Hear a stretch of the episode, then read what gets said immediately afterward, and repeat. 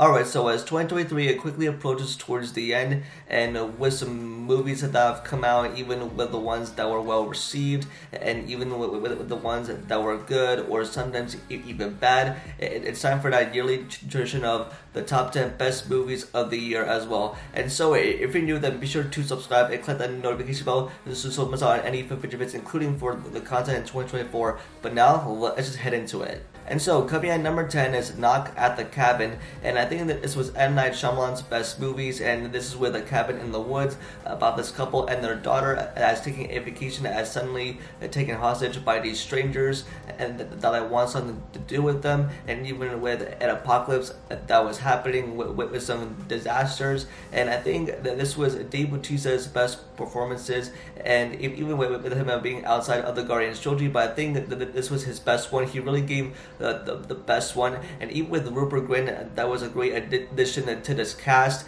And just with the whole atmosphere, it really felt like a fantastic thriller. And it has those cabin in the woods vibes. And, and I think it, it was like the best one that I've seen, especially from M. Night Shyamalan.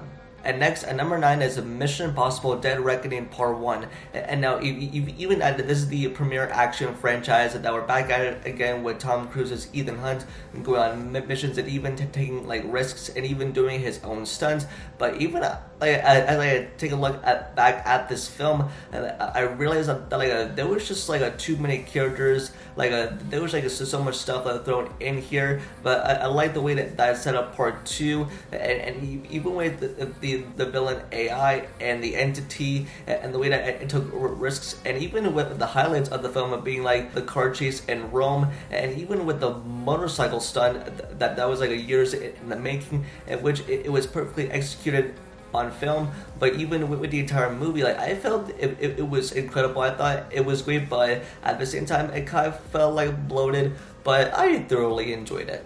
Next, at number eight is John Wick Chapter Four, and th- this was the conclusion to the franchise. It was also a closure on Keanu Reeves' John Wick, and this was like the best John Wick film that, that I've ever seen. And even that I, I, watched this opening day in IMAX, and I loved everything that delivered all of the action. But even with with, with the action that this movie actually delivered, it, it was so great. And, and, in fact, like even with the car chase and even with, with, with the battle that, went on in Paris, that was definitely the highlight and even with Keanu Reeves, I did his own stunts, and that the, the action felt more impactful than like anything in an action movie. And I just praised like for, for how good it was. It was it was, also like uh, the last time that we saw Lance Reddick in the Rolla Rest in Peace. But if even that this was the uh, conclusion to that, I really enjoyed it, and this was the best action movie.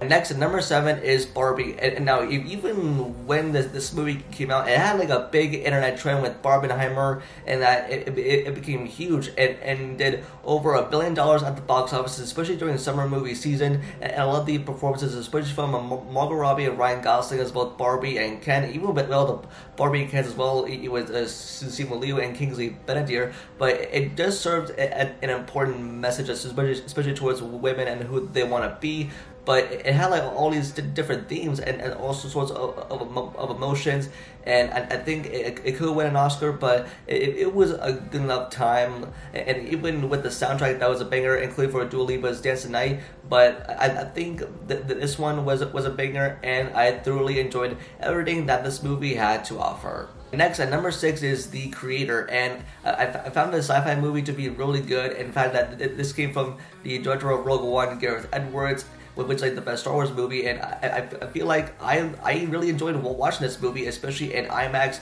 It, really uh, impacts like heavily on AI, artificial intelligence, and you and uh, John David Washington, who has to take care of his AI child, and just with, with the overall story and the premise and how everything is like changing, and but that this is like a, a great sci-fi science movie uh, that I, have ever seen. But even though it had like so, so much stuff, like even though it can be a drag or like uh, the pacing and stuff like that, I, I had my time with it and I, I just thoroughly enjoyed it. And there's no other sci-fi movie uh, like, like these anymore, even though it didn't win big at the box office this year, but I found it pretty enjoyable. And next up, at number five is The Iron Claw. Now, this is the newly released movie that is out right now in theaters. In fact, if you haven't checked out my at the reaction where I go over my thoughts, it's out right now on YouTube Shorts.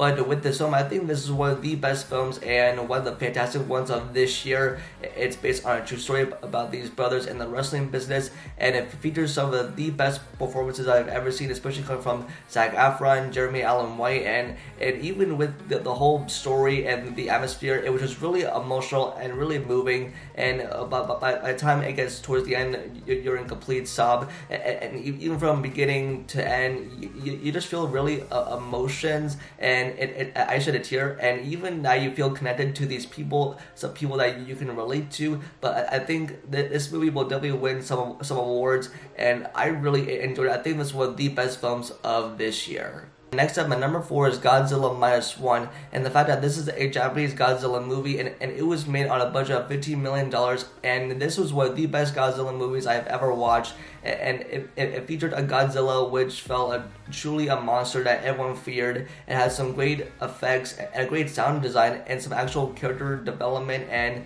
and really something to get invested in. And even from the, the, the start of opening minutes and from beginning, middle, and end, it felt like the most awesome movie that I've ever watched. And I hope that, that Hollywood should uh, take notes, especially from this movie. And I hope uh, that, that we get a sequel to this. And I think from the director himself, I think this was definitely one of the best Godzilla movies.